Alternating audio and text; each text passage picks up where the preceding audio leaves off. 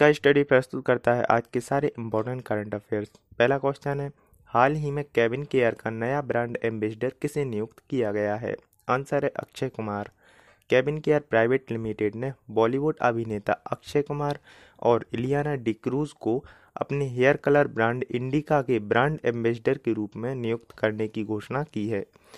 Next question है भारतीय महिला फुटबॉल खिलाड़ी बाला देवी ने स्कॉटलैंड के रेंजर्स एफसी फुटबॉल क्लब के साथ कितने महीने का करार करने की घोषणा की है? आंसर है अठारह महीने। भारतीय महिला फुटबॉल खिलाड़ी बाला देवी ने स्कॉटलैंड के रेंजर्स एफसी फुटबॉल क्लब के साथ 18 महीने का करार करने की घोषणा की है। एक करार के साथ वे ऐसा करने वाली देश की पहली महिला फुटबॉलर हैं। साथ ही बाला देवी रेंजर्स के लिए खेलने वाली पहली एशियाई इंटरनेशनल फुटबॉलर बन जाएँगी।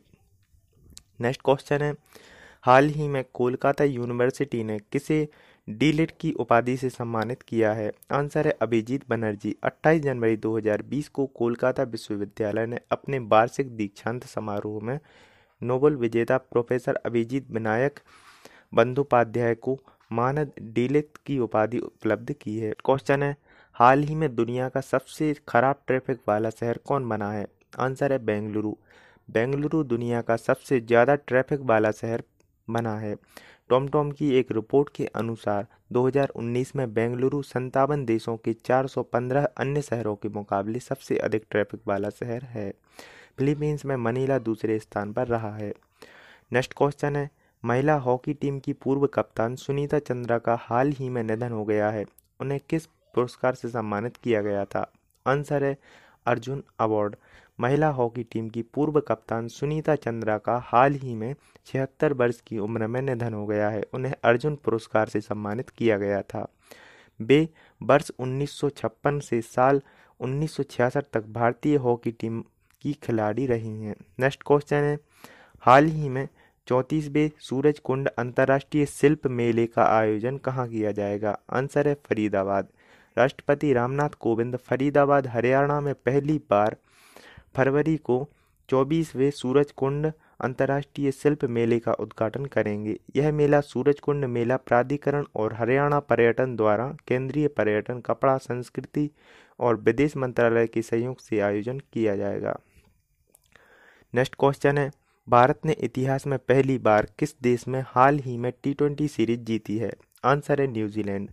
भारतीय क्रिकेट टीम ने न्यूजीलैंड के खिलाफ पाँच मैचों की टी ट्वेंटी सीरीज़ में तीन मैच जीतकर बढ़त हासिल कर ली है।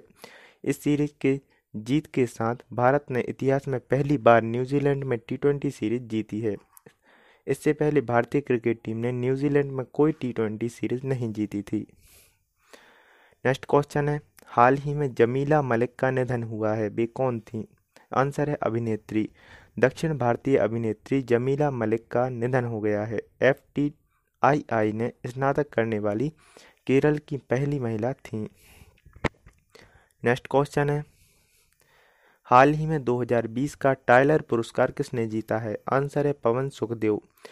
प्रसिद्ध भारतीय पर्यावरण अर्थशास्त्री और संयुक्त राष्ट्र पर्यावरण कार्यक्रम यानी यूएनईपी के सद्भावना राजदूत पवन सुखदेव ने 2020 टॉयलर पुरस्कार जीता है। इसे पर्यावरण के लिए नोबल पुरस्कार के रूप में माना जाता है। नेक्स्ट क्वेश्चन है, हाल ही में आरबीआई ने किस बैंक पर एक करोड़ रुपए का जुर्माना लगाया है? आंसर है H D F C bank. RBI ने उनतालीस खातों के लिए, जो कि शुरुआती सार्वजनिक पेशकर यानी आईपीओ में बोली लगाने के लिए उपयोग किए गए थे, उनमें केवाईसी मापदंडों का उल्लंघन करने के लिए एचडीएफसी बैंक पर एक करोड़ रुपए का जुर्माना लगाया है।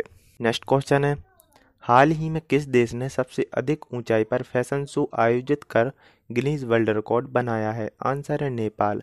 नेपाल ने अब तक के सबसे अधिक ऊंचाई पर होने वाले फ़ैशन शो कार्यक्रम के लिए एक नया गिनीज वर्ल्ड रिकॉर्ड बनाया है।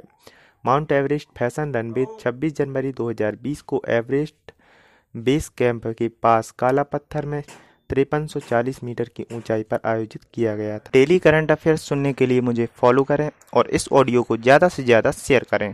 स्टडी रिलेटेड कोई भी क्वेरी हो तो मुझे इंस्टाग्राम आईडी इसका स्टडी 72 पर डायरेक्ट मैसेज कर सकते हैं। कल फिर मिलेंगे नए करंट अफेयर्स के साथ।